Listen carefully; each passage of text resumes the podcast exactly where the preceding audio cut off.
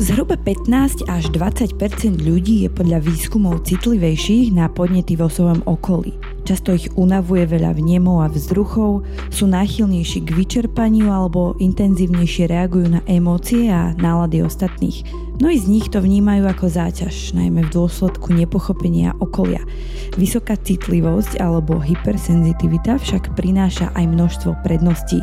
V najnovšej epizóde podcastu budeme o tejto téme hovoriť s českou terapeutkou a lektorkou Alenou Véle, ktorá sa sama zaraďuje medzi vysokocitlivých ľudí. Aké sú hlavné rysy tejto povahy, akým výzvam čelia hypersenzitívni ľudia v dnešnom svete?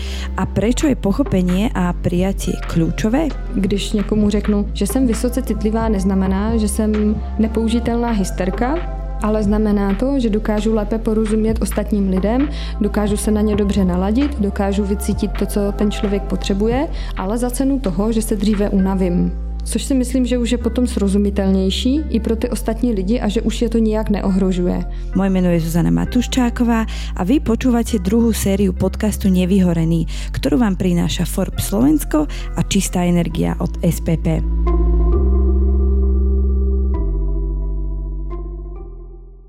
Alena Vele je česká zážitková pedagogička, terapeutka a lektorka, ktorá sa pred rokmi ponorila do témy vysokocitlivých ľudí a rozhodla sa ju šíriť do sveta. O hypersenzitivite bloguje, prednáša, organizuje kurzy, workshopy a s klientmi pracuje aj individuálne, najmä počas terapii v lese. Ahoj Alena, vítaj v podcaste Nevyhorený. Ahoj. Porozprávaj mi prosím na úvod, ako si sa dostala k tejto téme. Ja som totiž o vysokej citlivosti počula prvýkrát len minulý rok a prekvapilo ma, aká mala osveta ohľadom toho je, aspoň teda na Slovensku. Pritom sa týka početnej skupiny ľudí. Já jsem se k tomu tématu dostala někdy na konci roku 2015 nebo v roce 2016, když jsem si přečetla knížku a v té knížce na konci byla pozvánka, že je možnost přijít na seminář, na přednášku nebo na kurz. A říkala jsem si, no to je skvělé, tak já si najdu nějaký kurz nebo nějaké další informace, protože mě to téma hodně oslovilo.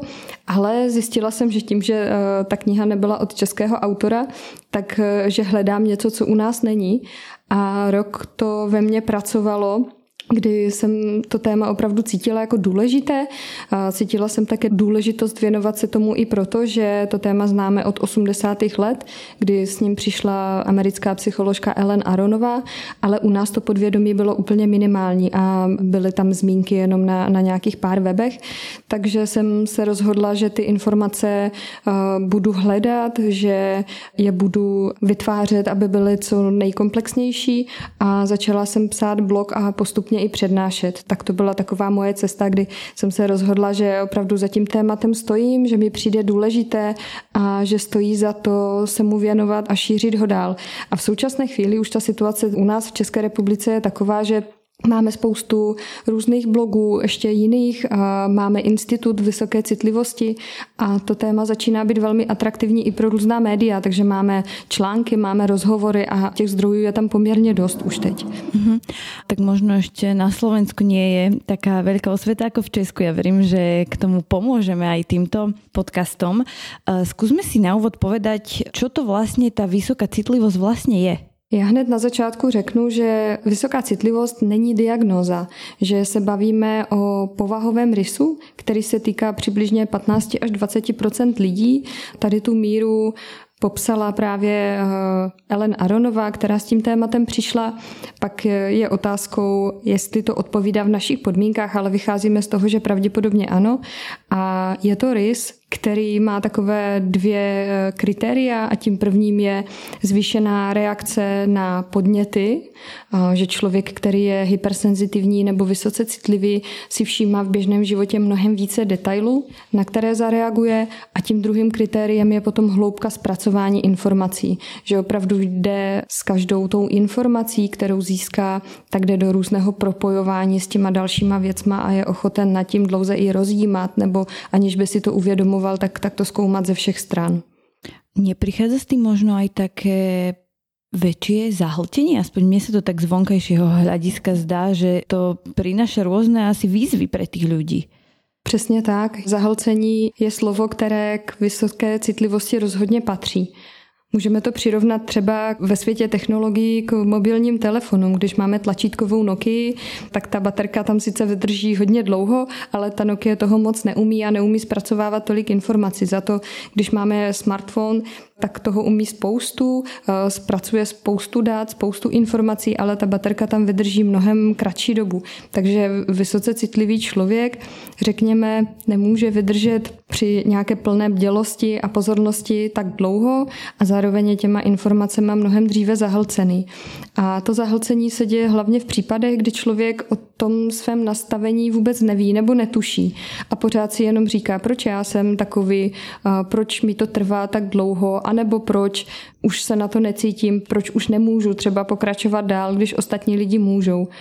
Takže to bylo i tím důvodem, proč jsem se tomu tématu chtěla věnovat, aby lidi zjistili, že s něma není něco špatně, ale že jsou jenom třeba křehčí a citlivější než ostatní. Vieme si uvieť možno aj nejaké modelové situácie, že ako v nejakej konkrétnej situácii môže takýto človek reagovať oproti nejakej bežnej populácii, aby sme možno videli skôr tie rozdiely, že ako títo ľudia fungujú. Taková třeba typická situace, kdy hypersenzitivní člověk eh, dělá práci, kde potkává spoustu jiných lidí. Eh, je to třeba prodavačka v obchodě, která pracuje v nějakém frekventovaném centru a za ten den potká, dejme tomu, tisíce lidí, se kterými přijde do nějaké interakce a sama je hypersenzitivní. Pro hypersenzitivního člověka je typické, že jde spíše do kvality než do kvantity, že se snaží člověka vždycky nějak navnímat eh, všemi smysly a děje se to i hodně podvědomě. A když ta prodavačka potká těch tisíc lidí za den, tak je nesmírně zahlcená. A třeba kdyby eh, v její pozici, nebo je tam nějaká kolegyně, která ještě z té práce Eh, jde potom do školky pro děti, v té školce je nějaká besídka, to absolvuje a pak ještě večer je ochotná jít třeba i s kamarádkama na skleničku. Ale ta hypersenzitivní prodavačka už je tak unavená, tak přesycená, že začne být podrážděná a říká si sakra, proč, eh, no já vlastně nemůžu, chtěla bych nejraději už být jenom doma, už nikam nechci. To je třeba taková situace, která může být nějakou ukázkou toho, kdy to člověk o sobě neví, pochybuje a může mu to dát nějaké vysvětlení. Aký je rozdíl mezi vysokocitlivým člověkem a precitlivělosťou? My se o tom bavíme tak, že precitlivělost vnímáme jako nějaký dočasný stav který se může zase potom změnit. Že přecitlivělý je člověk v nějaké konkrétní fázi života, třeba eh, žena v šesti nedělí, nebo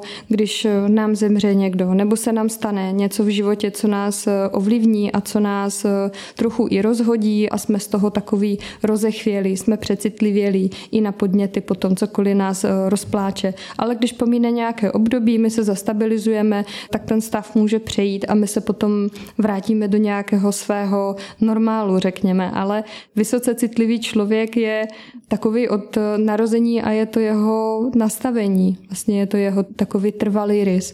No a pak se taky může stát, že i ten vysoce citlivý člověk se dostane do fáze, kdy je ještě uh, více přecitlivělý. Mm-hmm. Čiže to nie je niečo, z čoho ja sa viem vyspať, alebo teraz začnem pracovať s koučom na, teraz je taký populárny výraz, že psychická odolnosť. Viem si predstaviť, že takýmto ľuďom je to možno hovorené, že mal by si začať popracovať na psychické odolnosti alebo byť viac odolnější voči emóciám alebo stresu. Aká je tvoja skúsenosť s týmto? Vnímám to stejně. Myslím si, že tady ta tendence eh, nebo ten trend je pro spoustu citlivých lidí hodně stresující, protože mají pocit, že ačkoliv se snaží anebo pro sebe i něco dělají, tak ty výsledky pořád nejsou dost dobré a pořád se z nich nestávají takoví ti jedinci, kteří by měli hroší kůži a dokázali mít ostřejší lokty. Ale samozřejmě psychickou odolnost i vysoce citlivý člověk může nějak budovat. Může se nastavit tak, že mu některé věci přestanou dělat obtíže, ale ta míra je jiná a ty výsledky taky budou jiné. Pořád ten člověk v základu bude křehký a bude vždycky citlivější. Ty si aj v úvode povedala, že je ako keby dôležité povedať a aj robiť tomu svetu, že to nie je nejaká diagnóza alebo nejaká porucha, ale nie je to aj náhodou tak, že títo ľudia sú ako keby viac náchylnější na nějaké problémy aj v oblasti duševného zdravia? Určitě tam ta tendence je a popisuje to právě i Aronová hraje v tom roli jako vždycky dětství a nějaké naše výchozí podmínky. Ale vysoce citliví lidé mají tendenci nebo mají sklony k úzkostem a k depresím, především v momentě, kdy neměli úplně dobré dětství nebo prošli nějakými drsnějšími podmínkami. A je to taková jako druhá strana jedné mince. Na jedné straně vysoce citlivý člověk umí projevit a umí prožít uh, velké nadšení pro nějakou věc a třeba i pro nějaký hezký detail, že uvidí někde berušku nebo že svítí slunce a, a může mít z toho až euforický prožitek nějakého krásna a radosti. A na druhé straně zase, když je mu těžko a pak ještě je to v době, kdy je třeba unavený nebo se to v životě skládá zrovna tak, že je toho i hodně, hodně toho prožívá, tak má ty tendence potom mít e, i větší propady a mít nějaké třeba i depresivní epizody nebo právě prožívat mnohem silněji úzkosti, které můžou jít až do panických atak. Takže e, nedělala bych z toho závěr takový, že každý hypersenzitivní člověk musí prožívat úzkosti a deprese, ale že je to nějaká přirozená součást, která i k tomu rysu může patřit. A o to víc k tomu patří, když člověk neví, jak pracovat se svýma hranicema nebo se příliš nevěnuje nějaké sebepéči. Mm-hmm. Asi je užitočné alebo možno také úľavné zistiť, že niečo také ako vysoká citlivosť vôbec existuje, pretože ten človek sa môže cítiť taký iný a že vlastne nevie to detekovať, že teda nie je to tento problém, nie je to tento problém. Pozera sa na ľudí okolo seba, ktorí navonok fungujú v úvodzovkách normálne a ako keby sa môže cítiť stratený. Určitě. A Myslím, že velkým milníkem vždycky v životě je to, když o sobě zjistíme, jak to teda se sebou máme a že tím i získáme možnost mít nějaký návod nebo nějakou inspiraci, jak bychom se taky o sebe mohli starat, aby nám v tom životě bylo lépe. A když si o sobě přečtu, že jsem hypersenzitivní, tak já a věřím, že spousta jiných dalších lidí se taky můžou zaradovat a říct si, no tak prima, tak jsem vlastně normální, jenom jsem citlivý. Což znamená, že třeba mám nějaké nedostatky nebo mám nějaké limity. Ty limity jsou třeba větší než má spousta jiných lidí, ale taky mám nějaké dary. A ty dary, tam se budeme bavit třeba o intuici nebo o empatii. A většinou si právě hypersenzitivní lidé myslí, že to jejich dobré nastavení, to, že dokážou vnímat, že se dokážou napojit na ostatní lidi, nebo že si právě všímají těch detailů a třeba i v umění, tak to berou jako samozřejmost, že toto se týká všech lidí mm-hmm. a že to je nějaká kvalita, kterou nese každý člověk, ale že on jako citlivec má právě ty limity. No a v momentě, kdy se dozvíme více o tom tématu, tak si můžeme právě s klidem říct, aha, tak to, co já prožívám a to, co já vidím, tak to nevidí všichni. No jo, tak potom ty moje limity a nedostatky jsou takovou součástí toho a už to nevypadá tak černě, ale už to získává nějaký uh, nádech a taky nějakou naději. Mm-hmm. Asi to tak aj často je, nielen pri tejto téme, ale že tak vo všeobecnosti sa často zameriavame práve na tie ako keby nedostatky, ktoré musíme zlepšiť, ako viac prežívať to vlastne, čo nám ide. Určitě a myslím si, že naše kritická mysl je obecně zaměřena na nedostatky a na to, co se nám úplně nedaří, než na to, co se nám daří.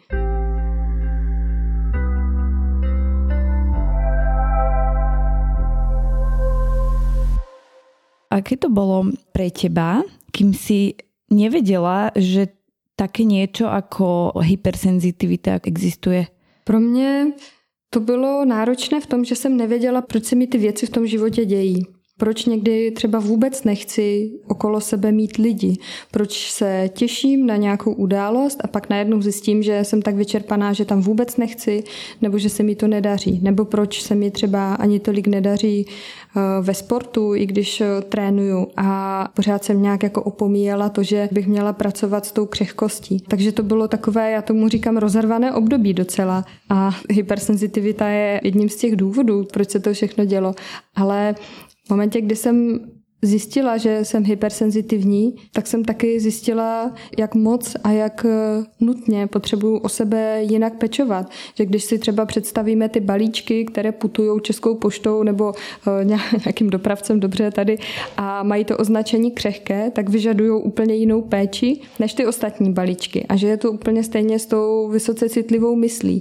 Když to člověk nechá plynout tak, že dobrý, tak jako jedu a nějak jako moc nic neřeším, tak pořád docházím k tomu, že jsem třeba unavená. U mě to tak bylo, že jsem často byla unavená, často jsem byla zahlcená, snažila jsem se mít ty aktivity stejně jako moji kamarádi, přátelé, abych toho za den stihla tolik, co oni a pak jsem opravdu padala na hubu a Pamatuju si eh, na takový zásadní moment, kdy jsem byla opravdu hodně vyčerpaná z práce a chtěla jsem jet tramvají domů, to už jsem bydlela v Praze a já jsem nebyla schopná už do té tramvaje nastoupit. A když jsem viděla ty lidi, cítila jsem nějak ty energie, tak jsem byla tak strašně zahlcená, že jsem tam prostě nenastoupila, šla jsem pěšky a šla jsem tři a půl hodiny domů přes celou Prahu. A říkala jsem si, to je ale divné teda. Tady fakt je něco hodně jinak. Mm-hmm. Takže potom, když jsem si přečetla o tom, jak funguje vysoce citlivý člověk, tak jsem se nesmírně zaradovala, že nejsem úplný blázen. Mm-hmm. Viem si predstaviť, že niekto by ešte viac šliapal na ten pedál, keď vidí, že ako keby nestíha dohnať tých e, svojich kamarátov alebo ľudí okolo něho. Takéto niečo si neprežívala tiež? Určitě jsem to prožila taky a myslím si, že je to taková krásná a krátká cesta k rychlému vyhoření. Uh-huh. A ako s tým dneska pracuješ možno v porovnaní s minulosťou? Čo robíš inak? Ako možno si dělíš tu energiu, aby si nebyla zahltená? Tak já se snažím tu energii opravdu dělit a snažím se s ní pracovat. Jako kdybych každý den měla nějaký objem energie, nějaký balík, který můžu využít různým způsobem a snažím si ho rozložit, že je to víc v tom životě jako maraton, že už to nejsou takové krátké nárazové sprinty, ale tím, že vystřelím na startovní čáře a vím, že to nemůžu přepálit ten začátek, ale že musím trošku šetřit. Sice se snažím rozšiřovat si postupně nějakou komfortní zónu, aby to nebylo jenom o tom, že teď si tady budu chránit se, budu se hýčkat, nebudu vůbec chodit mezi lidi, ale že si třeba tolik nenakládám. Snažím se i tu práci mít tak, abych se nezahltila, abych třeba si tam nedávala příliš těch aktivit a když vím, že budu hodně mezi lidmi, že budu mít třeba přednášku, tak už si tam ten den nedávám terapie. To je třeba pro mě velký posun. A snažím se taky pracovat se svými hranicemi protože dřív jsem byla hodně orientovaná na ty ostatní lidi, nebyla jsem zvyklá je odmítat, říkat ne, ani si prosazovat to svoje. I když už jsem něco třeba nechtěla, tak jsem ale pořád chtěla těm ostatním lidem vyjít vstříc. A učím se mít tam na stejném místě, tak jako jsou ti ostatní v mém vidění, tak tam mít i sebe a vnímat sebe taky jako důležitou součást. Uh-huh. A to může být asi výzva pre takýchto vysokocitlivých ľudí, ktorí sú zároveň aj empatickí. Vlastne ako fungujú ich vzťahy s inými? Často se to velmi prolíná. A pokud je člověk opravdu hodně empatický a neví to o sobě, nějak s tím moc nepracuje, tak mývá tendence se v těch vztazích hodně ztrácet. Úplně se rozpustit, rozplynout se třeba do toho druhého člověka, naladit se na něj, ladit se na jeho potřeby, vycházet jemu vstříc a potom po nějakém čase dojde do stavu frustrace, moc si s tím neví rady, co se to děje, ale jako kdyby ztrácí právě sám sebe. To je taková velká výzva všech empatických lidí. U těch vysoce citlivých lidí se to velmi často týká, často oni sami jsou velmi empatičtí a tou cestou je potom mít ten kontakt s realitou a získávat postupně ten kontakt se sebou. Já teďka můžu dát takový návod nebo takový apel k tomu, abychom se věnovali sami sobě, aby člověk, který o sobě zjistí, že je vysoce citlivý, tak aby sám sebe dával na první místo. Co se občas ale děje v takových případech je, že ten člověk najednou si řekne, aha, já jsem vysoce citlivý, já jsem na sebe doteďka kašlal, ale teď to ze dne na den bude úplně jinak. Tak já od zítra začnu dbát na sebe. A teď se snaží to kompenzovat, že naopak eh, ty ostatní lidi hodně odmítá, že je to takové neohrabané to jednání, že to taky může být eh, součástí nějakého sežívání se s tím svým rysem, ale myslím, že, že by to mohlo být nějaké pozvolné, nějaké zaťukání na sebe, ahoj, kdo tam bydlí a co potřebuje. Mm-hmm. A to určitě je fajn.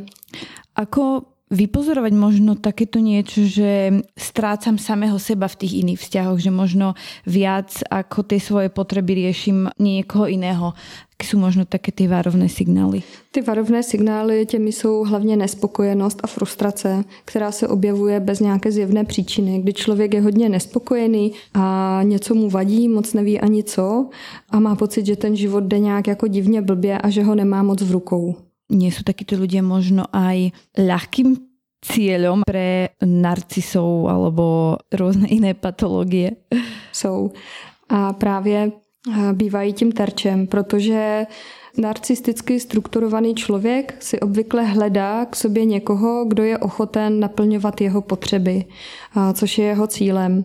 A vysoce citlivý člověk a empatický člověk to dělá automaticky, moc o tom nepřemýšlí. Takže když se dají dohromady, tak ten vysoce citlivý člověk je obvykle nadšený, protože se cítí být užitečným, že může někomu způsobit radost a tu radost taky sdílí, tu skrze něj cítí, takže tam je nějaké oboustranné naplnění a ten narcis je uspokojený. Co je potom ale problém, že ten narcistický člověk potřebuje ten přísun nějakého ocenění a péče až takový zkrátka příliš velký a ten empatický a citlivý člověk začíná být počase docela unavený. A potom tam dochází právě k té fázi, kdy ten narcista konfrontuje toho empatického člověka s tím, že se nesnaží dost, že toho pro něj nedělá tolik, kolik on by potřeboval, že má nějaké chyby, začne mu něco vyčítat a už je tam potom ta fáze toho rozladění a teď ten citlivý člověk si říká sakra, ale co dělám špatně, teď já se hrozně snažím, teď já tady všechno pro něj dělám a už nemůžu, nevím, co víc bych udělal a ještě se cítí být ponižovaný, že, že s ním samotným je něco špatně. No a to už jsou potom takové ty fáze toho vztahu s narcistou, kdy to vlastně můžu tady rovnou říct. Lidé, kteří mají narcistickou strukturu, tak jejich hlavní obranou nebo strategií v životě je, aniž by to bylo nějaké vědomé, tak je tam většinou nějaká krajní idealizace a zároveň potom i znehodnocení. A takhle oni si budují vztahy, že si někoho hodně idealizují, vystaví ho na pomyslný pědestál, ale potom začínají pomalu toho člověka devalvovat, až ho úplně znehodnotí. Třeba,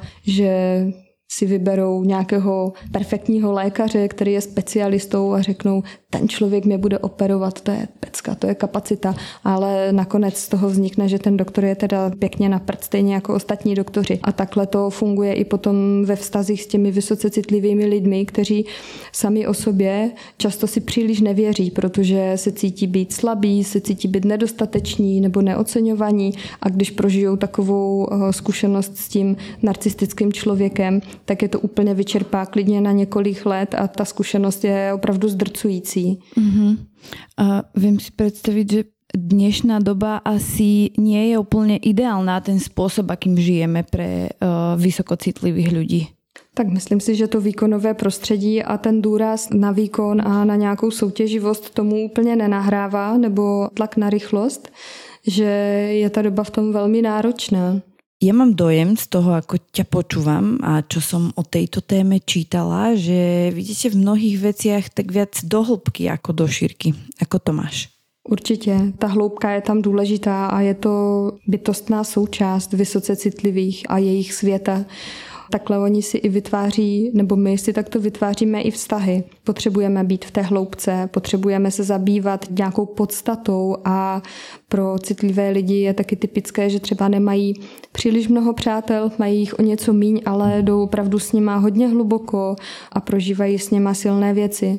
Ty teda okrem toho, že robíš osvetu o tejto téme, bloguješ, máš aj Instagramový účet uh, Jsem citlivka, dáme ho aj do popisku podcastu, aby ťa ľudia mohli sledovať, ktorí majú uh, záujem o túto tému, tak ty aj individuálne pracuješ s ľuďmi. V akej fáze ťa väčšinou vyhľadávajú vysokocitliví ľudia? Většinou přijdou buď za tím tématem, které je velmi zajímá a přichází s otázkou, patřím tam taky? A když jo, tak co teda se sebou? Jaký je další postup? Což je rostomilé a jsem moc ráda, že, že to spolu můžeme projít. Nebo přichází lidi, kteří mají takového partnera, mají citlivého partnera a rádi by ho pochopili. A to jsem vždycky velmi nadšená, protože oceňuju tu snahu a snažím se nějak zprostředkovat ten pohled, co asi ten vysoce citlivý člověk prožívá, co by asi potřeboval a jak ho můžou podpořit.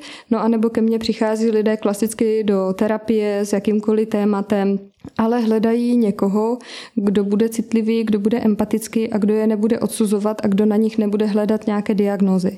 Protože toho se vysoce citliví lidé často bojí. Často mají nedůvěru v psychoterapii nebo terapii nebo i vůči psychiatrům a tak trochu cítí, že jsou snadno diagnostikovatelní a i špatně diagnostikovatelní. Takže pak eh, jsou takový obezřetní. A no, když se třeba podívají na nějaká moje videa nebo na nějaké vystoupení, tak si řeknou, aha, tak ta paní by mě nutně nemusela odsoudit, tak tam půjdu se poradit, jak to teda se spravovat, anebo třeba jenom chtějí najít nějakou pro sebe cestu nebo záměr. Tam už potom to zadání je různé. A čo majú ešte títo ľudia, ktorí k tebe chodia spoločné? Lebo tak môžeme možno sa pobaviť aj o nejakých mýtoch. Na prvú môže človeku napadnúť, keď sa tu tak o tejto téme bavíme, že sú to introverti. Ľudia, ktorí radí trávia čas o samote a nabíjajú sa práve v tichu. Je to tak? Ne vždycky, protože i část vysoce citlivých lidí patří mezi extroverty, Zase podle Aronova je to přibližně 30% z té skupiny. A je to potom takový rozpor. Když je člověk eh, vysoce citlivý a je extrovert, tak eh, potřebuje víc chodit mezi lidi, potřebuje eh, více sdílet eh, svoje prožívání s lidmi, ale taky se snadno zahltí a pak ho zase trochu dohání ta vysoká citlivost. Takže to jsou třeba lidé, kteří ke mně přichází s tou otázkou, jak to teda se sebou mám. No a když přijde introvert, tak často se ptá, no a můžu i mlčet? Můžeme společně mlčet? A tím, že v lese na to je opravdu prostor, že máme tři nebo i něco navíc, až čtyři hodiny při té procházce, tak je to takové uvolněnější a je tam opravdu možnost eh, si říct nějaké věci, jít tam hodně do hloubky, ale potom tam mít právě také ty momenty, kdy se nemluví vůbec nic.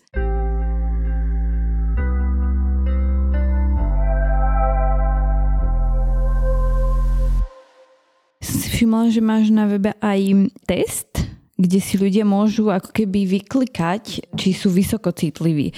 To je metóda, ktorú používaš aj v rámci tej terapie, alebo je to skôr iba taká pomôcka na dielku? Ten test je orientační a Vychází to taky z testu, který udělala Ellen Aronová a ten je eh, velmi orientační, kdy si člověk položí plus minus 50 otázek a pokud odpoví na určitý počet z nich kladně, tak je tam vysoká pravděpodobnost, že patří do skupiny vysoce citlivých lidí. Tak to právě ona s tím pracuje taky. Nemáme nějakou úplně danou metodiku, kdybychom spolehlivě byli schopni říct, pokud budete mít tady na té škále tolik a tolik procent, tak jste hypersenzitivní.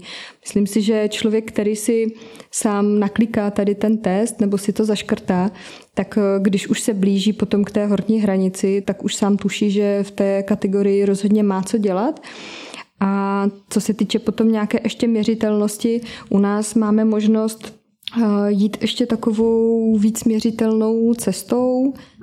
Existuje možnost nechat si změřit odezvy mozkové pomocí EEG, a tady té diagnostice vysoce citlivých se u nás v Praze věnuje psycholog Jiří Tyl. Taky to není tak, že člověk by tam přišel a on by mu řekl ano, vy ano, vy ne, ale změří to nějakou odezvu, změří to reakce toho člověka a pak dostane nějaké vyhodnocení a tam se třeba dozví ano, pravděpodobně patříte do kategorie vysoce citlivých lidí. Takže to je pro takové, dejme tomu víc pragmaticky přemýšlející nebo takové techničtější typy, ta možnost je tam taky. Pak existuje ještě taková teorie taky o tom, že e, vysoká citlivost může být získaná, že to může být na základě nějakého prožitého traumatu, ale řekněme, že ty tendence ke křehkosti jsou e, obvykle opravdu geneticky dané a máme právě nějaký předpoklad být takovými.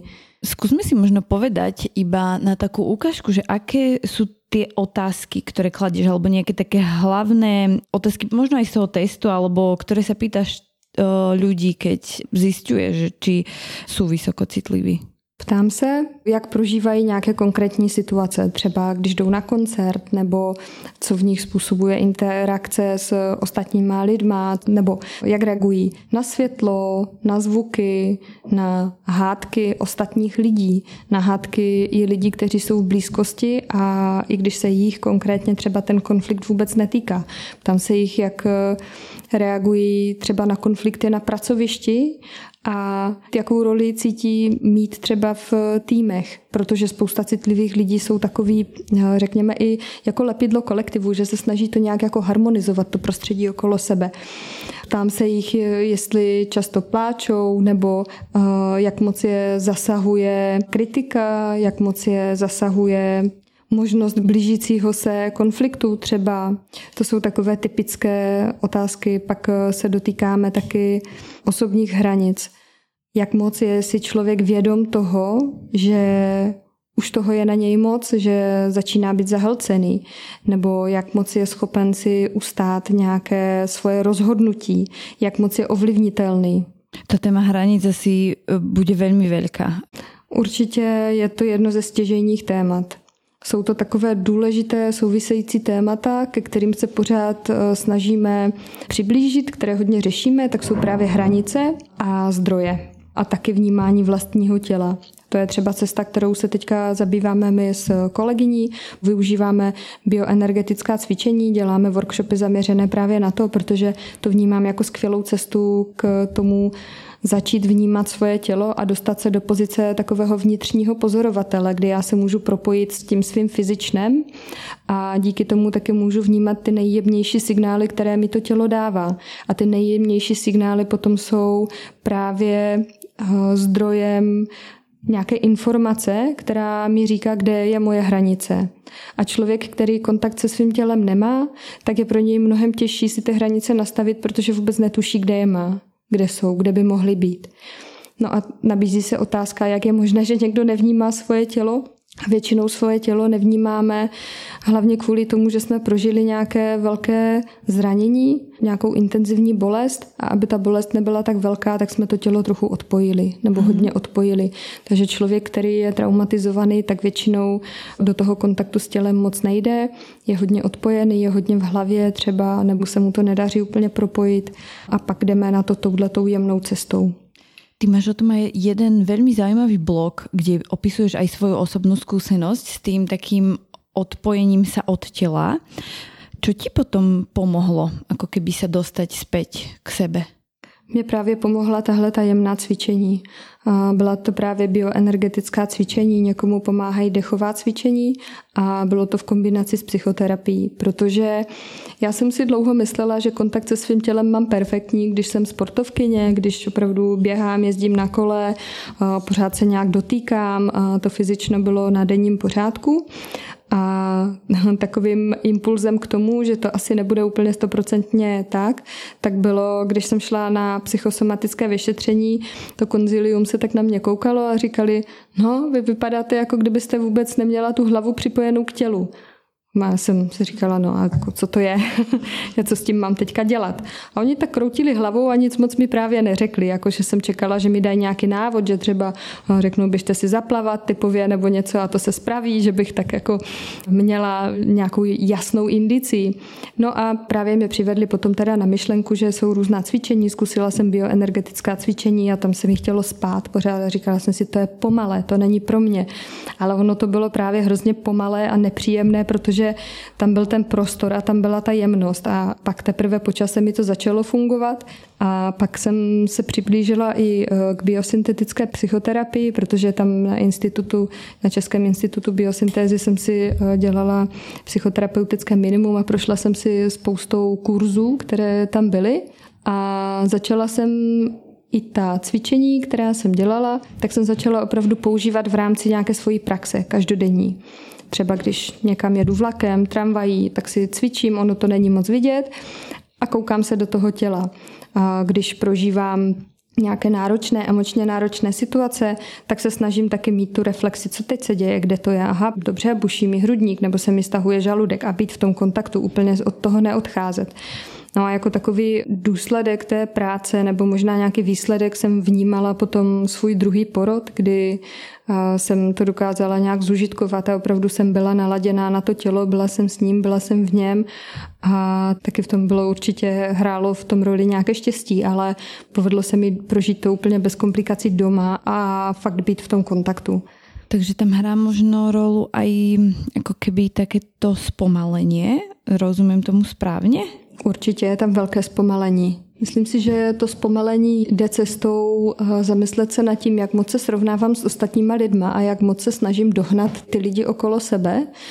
To je jedna věc. A druhá, ta cesta, kterou považuji za smysluplnou, je opravdu to propojení s tělem. Spojit se se svýma emocema, se svýma potřebama a začít vnímat, kde jsou ty moje hranice a kde jsou ty moje limity. Čiže nějaká ta prevencia a zisťovanie, ako by to bolo pre mňa ideálne, ako si hovorila, že si vedome v tom rozvrhu volíš stretnutie tak, aby toho nebolo příliš na teba? Přesně tak, to je skvělá otázka. Pokládat si otázku, co potřebuju a co teď potřebuju. To je možná takový dobrý začátek. Namiesto toho, čo by som mala, alebo čo by tak. sa odo mňa očakávalo teraz. Přesně tak. Ešte jedna téma ma zaujala a to, že mozog vysokocitlivých ľudí ako keby hĺbšie spracováva a reflektuje informácie a všetky tie zmyslové podnety vníma intenzívnejšie než väčšina populácie a preto sa v takých tých intenzívnych eh, chaotických situáciách ľahšie presytí. Dokážeš opísať, že čo sa vtedy děje? Ako to vyzerá? Může to vypadat třeba tak, že se ten člověk vypne že uh, najednou vypadá, jako by byl duchem nepřítomný, když je zahlcený. Uh, jako by tady s náma ten člověk vůbec nebyl najednou. Ale už je toho zkrátka tak moc, že uh, je to nějaká možnost, jak ten člověk se snaží přežít, že už nedokáže vůbec nic přijímat. A nebo se děje to, že je podrážděný, že začne jednat zkratkovitě, dělá chyby, začne mít neadekvátní reakce, Eh, jde to třeba až do nějaké hysterie, je protivný a nevíme, co se s tím člověkem děje a on třeba taky neví, co se s ním děje. Uh-huh. A může to být v úvodzovkách iba tým, že to prostě jinak zpracovává ty všetky podněty. Tak, může to být tím, že toho je zkrátka na něho jenom moc a potřebuje od té situace poodstoupit. A ono někdy, pokud je to nějaká náhlá akutní fáze, tak třeba stačí, když ten člověk odejde z místnosti nebo si dá nějakou krátkou pauzu, třeba 10-20 minut někde úplně v klidu, v tichu nadechne se a pak je schopen se zase vrátit k nějaké té lince, kterou držel předtím a třeba i si řekne tak aha, tak já už fakt mám dost, já potřebuji odejít, takže se jde rozloučit a třeba z toho úplně odejde. A pokud je to v práci, potřebuje fungovat, je tam potom možnost eh, dávat si průběžně nějaké krátké meditace v průběhu toho dne a začít to kompenzovat. Akú rolu v tom zohrává komunikovanie iným ľuďom, ako keby osveta tej spoločnosti, že takíto ľudia tu existujú a že každý sme iný a možno asi to pochopenie je také kľúčové. Ako sa ty na to pozeráš? Ako zvyknú ľudia v okolí reagovat na vysokocitlivých ľudí? Zpočátku to pro mě bylo takové uh, hodně nepříjemné. Vůbec o tom tématu mluvit lidem, kteří jsou vůči tomu takový obezřetní a třeba se toho i trochu bojí. Když je to skupina lidí, která o tom nikde neslyšela, tak mají strach, co takový vysoce citlivý člověk obnáší, že je to třeba někdo, kdo toho vůbec eh, moc nevydrží, nebo že, že bude třeba hysterčit a co potom s ním, nebo že se nervově složí při první příležitosti. A určitě tam hraje eh, roli opatrnost, ale zároveň skvělým způsobem je to vysvětlování co to teda je na tom osobním příkladu. Když někomu řeknu, že jsem vysoce citlivá, neznamená, že jsem nepoužitelná hysterka, ale znamená to, že dokážu lépe porozumět ostatním lidem, dokážu se na ně dobře naladit, dokážu vycítit to, co ten člověk potřebuje, ale za cenu toho, že se dříve unavím. Což si myslím, že už je potom srozumitelnější i pro ty ostatní lidi a že už je to nijak neohrožuje. A to stejné je i v práci. Já jsem považovala za skvělou příležitost, když jsem mohla přednášet v pár korporátech, kde si mě pozvali, aby se seznámili tady s tím tématem, protože pro ty personalisty je to podle mě cenná zkušenost, že, že vědí, eh, s kým se potkávají a že s tím dokážou potom nějak pracovat, že toho člověka třeba neodsoudí. Ale když ten člověk sám zjistí, že je vysoce citlivý, že mu něco nevyhovuje, že sedí třeba eh, v open spaceu, kde mu za zády chodí spousta lidí a že ho to strašně ruší, že takhle nedokáže pracovat.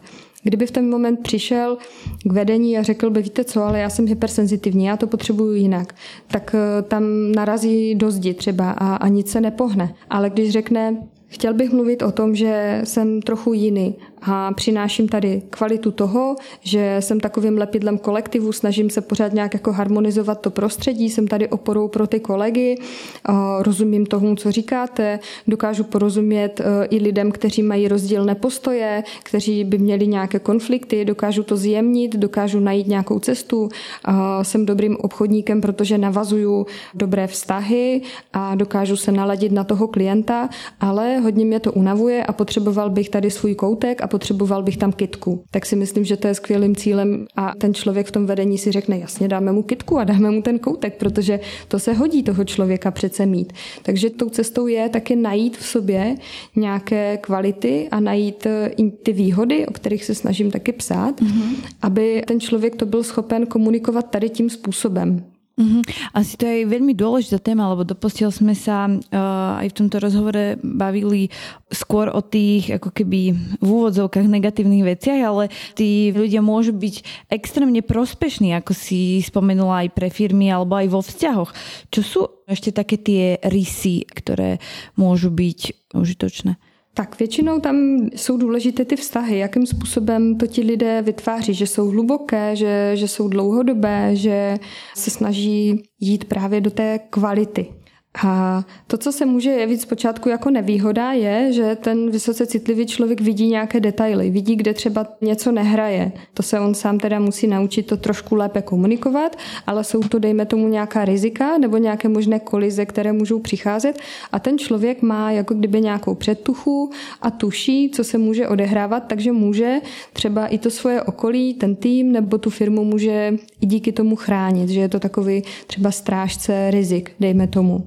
A další výhodou potom je empatie a právě propojování se s těma lidma. Takový člověk vysoce citlivý, když to o sobě ví a dokáže se o sebe starat, tak může být právě skvělým obchodníkem, může být i skvělým manažerem, protože je schopen vnímat ty ostatní lidi okolo sebe a vnímat ten cíl toho týmu jako stěžení zadání a že je vlastně společné, že tam eh, nemá tendence uplatňovat hlavně ty svoje potřeby, ale opravdu vnímá ty ostatní lidi okolo sebe.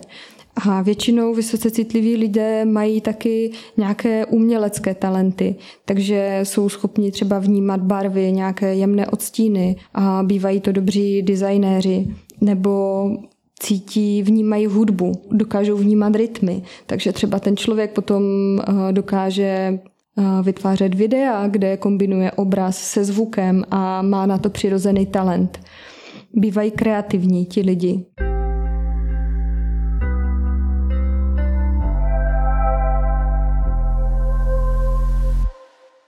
Čo títo ľudia ešte potrebujú vo vzťahoch a v kolektívoch? Keď napríklad si pri vypočutí tohto rozhovoru uvedomujem, že mám treba z takého partnera alebo kolegu, kamaráta, blízkeho, ten člověk potřebuje mít pocit, že mu někdo rozumí. Že to, co v tom nitru je, je tak silné a velké, že je někdo ochoten to vnímat. Že když někomu se budu snažit popsat to, co všechno uh, vidím a cítím v životě, takže ten člověk na mě nebude takhle třeštit oči, ale odkýve to a bude se snažit tomu nějak porozumět. Důležité určitě je cítit nějaký respekt a neodmítání. To je asi pro všechny lidi stejné a vysoce citlivý člověk je na to hodně náchylný. V momentě, kdy necítí respekt, tak je to pro něj hrozně zraňující a uzavře se do sebe a o to víc potom stojí stranou společnosti. Takže v těch vztazích třeba pro vysoce citlivé lidi je buď cestou najít si někoho citlivějšího k sobě, kdo jim porozumí, anebo právě člověka, který je schopen vnímat tady tu širokost a pestrost. Sú nejakým spôsobom špecifické vysokocitlivé deti od třeba z dospělých? Ak ano, tak ako? Tak u těch dětí je hlavně velký rozdíl v tom, že oni nejsou schopné reflektovat, kde ty jejich limity jsou, anebo kdy se blíží nějaké jejich zahlcení a potřebují v tom pomoc. Že ještě nejsou úplně kompetentní k tomu, třeba to dítě si chce hrát a chce být s kamarády a chce dělat všechno ten den a pak najednou jde do úplného odpadnutí a najednou se s něj stane úplně uh, gremlins, protože uh, si neví rady a třeba je to jenom o tom, že už je unavená, že potřebuje si jít odpočinout a jít spát. Takže potom na tom rodiči je, aby někde zavnímal to, kde to dítě má nějaký svůj limit a snažilo se mu pomoct tom, uh, mu dosytit ty jeho potřeby opravdu je, je hodně závislý na tom rodiči, na tom, jak ho povede.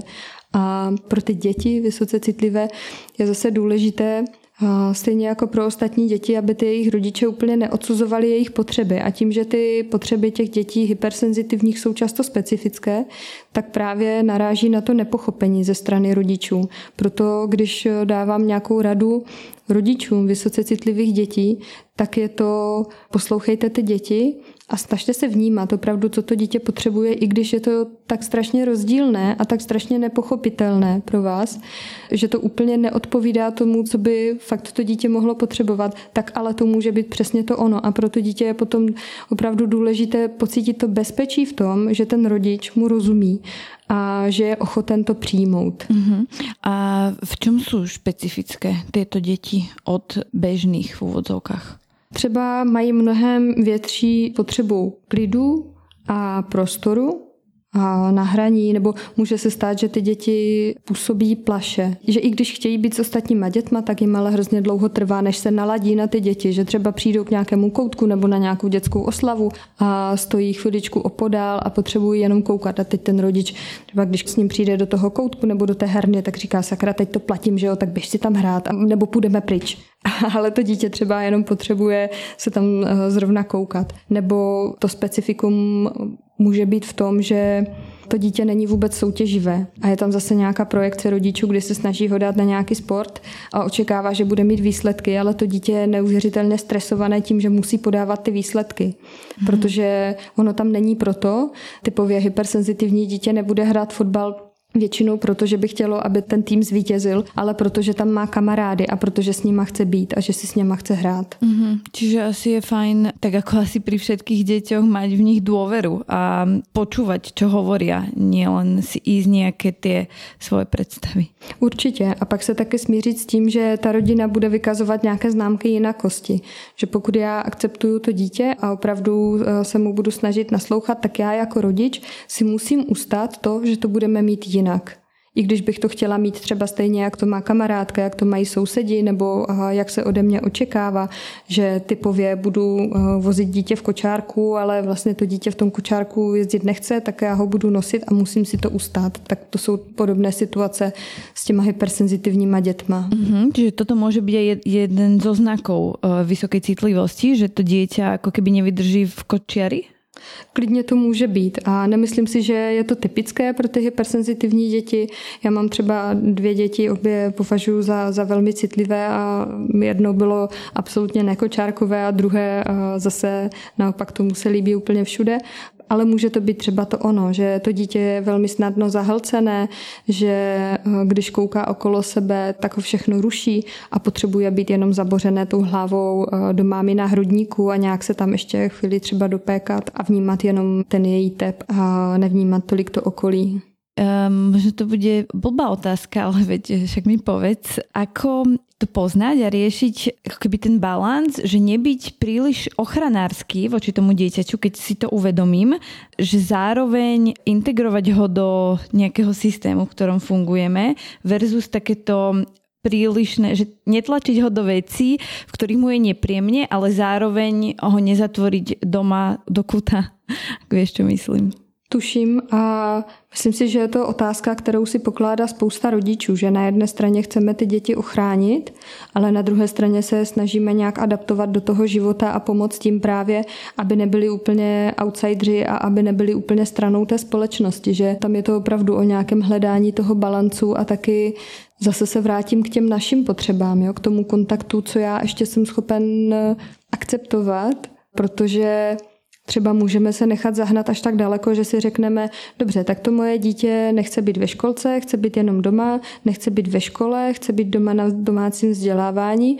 Je to asi pro něho ta úplně nejlepší cesta, tak já si ho teda doma nechám. Ale pak dojdu k tomu, že jsem úplně vyčerpaná, že mě to strašně zahlcuje, že už si nevím rady, že jsem protivná máma, že uh, jsem otravná pro své okolí, protože fakt už nemám sílu a pak zjistím, že nejsem schopná to svoje dítě doma vzdělávat a potřebovala bych ho dát do nějaké instituce. Že je to taky o tom hledání toho z, z té pozice, co já jsem schopná mu ještě dát. Mm-hmm.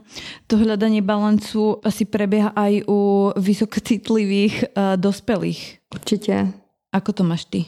Máš už to vyřešené všetko, alebo se ti stává, že to prešvihneš? Tak já myslím, že eh, ten život naštěstí je tak pestrý, že kdybychom měli všechno vyřešené, tak potom by už nebyl důvod žít dál, že máme k dispozici pořád nějaké výzvy a mám to možná jednodušší v tom, že tím tématem eh, více žiju, že, že jsem tak nějak jako obeznámená s tím, co to může obnášet a že jsem v kontaktu s tím, jaké ty moje limity třeba jsou a jaké jsou ty moje možnosti, ale spoustu těch otázek pořád si taky pokládám a vidím, jak ty moje děti rostou, že se to hodně mění, i ty jejich potřeby, že to, co potřebovali někdy před půl rokem, tak je teďka zase úplně jinak a zase si pokládám nějaké nové otázky. Jestli budou chodit tam do té školy, jaké budou mít kroužky, jestli já jsem ochotná je tam vozit, jestli to zvládnu, jestli to unesu a tak. Uh-huh. A čo by si povedala ľuďom, ktorí toto si práve vypočuli a zistili, že môžu spadať do tejto kategórie, tak čo s tím? Ako s tím narábať, pracovat? Určitě je cestou k nějakému přijetí a k sebelásce, což je asi taková meta spousty lidí, aby se vůbec dostali do toho stavu, že se začnou mít rádi, tak je cesta sebepoznání, toho skutečného sebepoznání, kdy jdeme eh, do toho pokládání si otázek, kdo jsme, co v nás je, je to i objevování nějakých vlastních stínů a potom té integrace eh, toho všeho. Takže tou cestou sebepoznání můžeme dojít k přijetí a potom můžeme dojít k sebelásce. To je ta jedna věc. A ta druhá věc, kterou bych chtěla zmínit, je, že eh, se taky píše o vysoce citlivých lidech, že můžou vést mnohem naplněnější život než ostatní v mhm. momentě, kdy se poznají. Takže to je takový apel pro ně a taky taková výzva, tak pojďme do toho a pojďme žít. Wow, tak to je super, že, že končíme takto pozitívne. Máš možno ešte na záver nejaké odporúčania na knihy alebo na, na nejaké dodatočné zdroje, kde si ľudia vedia naštudovať uh, viac, teda určite dáme do linku tvoju web stránku, ty aj bloguješ, aj tvoj Instagram, ale možno nejaké knihy alebo podcasty. Tak eh, knihy nějaké máme o vysoce citlivých lidech, většinou to jsou překlady zahraničních autorů. A teďka eh, nejnovější publikace, kterou máme k dispozici, tak je od Lenky Blažejové Cítě. Je to takový komiks, který poměrně vtipným způsobem přibližuje téma vysoce citlivých lidí. Je to spíše taková obrázková knížka, ale je to třeba i hezký dárek pro eh, někoho, kdo o tom tématu vůbec neslyšel a kdo by se možná urazil, kdyby eh, jsme se ho snažili nějak eh, s tím konfrontovat, že je to něco, co se ho může týkat, tak na základě těch obrazů si třeba řekne, aha, je, tak to jsem fakt já. Tak je to takový tip. No a další další knížka potom vyjde teďka. Během dvou měsíců budu vydávat svoji citlivku konečně, která bude hodně textová, bude tam popis toho tématu jako takového, budou tam právě ty situace, co všechno nás ovlivňuje, jak nás může ovlivnit trauma, nebo právě je tam i nějaký zmínka teorie attachmentu, jak nás ovlivňuje. Všechno je to v kontextu vysoké citlivosti, jsou tam i nějaké typy, tak eh, si myslím, že bude taky fajn tuhle tu knížku mít v knihovničce. A budu ráda za podporu v kampani, protože si ji budu vydávat sama. Tak to určite prezdielame na našich sociálnych sieťach, na Facebooku a Instagrame Nevyhorený a určite sledujte aj Alenu na Instagrame je sem citlivka. Všetky info dáme do popisku. ale ďakujeme veľmi pekne, že si tu bola s nami. Rádo sa stalo. Toto bola terapeutka Alena Vele, ktorej blog a sociálne siete dávam aj do popisku tohto podcastu. Pripájam tam tiež e-knihu o vysokej citlivosti a ďalšie zdroje pre tých z vás, ktorých by táto téma zaujala hlbšie. Moje meno je Zuzana Matuščáková a podcast Nevyhorený ste mohli počuť vďaka Forbes Slovensko a podpore nášho partnera spoločnosti SPP, ktorý by sme sa takto na záver radi poďakovali. Vám ostatným ďakujeme za podporu a zdieľanie podcastu. Ďalej nesmierne si to vážime. Nájdete nás aj na sociálnych sieťach, na Facebooku a Instagrame ako Nevyhorený a mne osobne môžete napísať taktiež na Instagrame, kde som ako zuzana.matuscáková alebo klasicky na e-mail zuzana.matuscáková zavinač forbes.sk Pripomínam tiež, že články na podobné témy a tiež aj prepisy našich podcastov nájdete na webe forbes.sk v sekcii podcasty. Budem sa na vás tešiť pri nasledujúcej epizóde, v ktorej sa budeme venovať dôležitosti prehodnocovania vlastných názorov. Do počutia.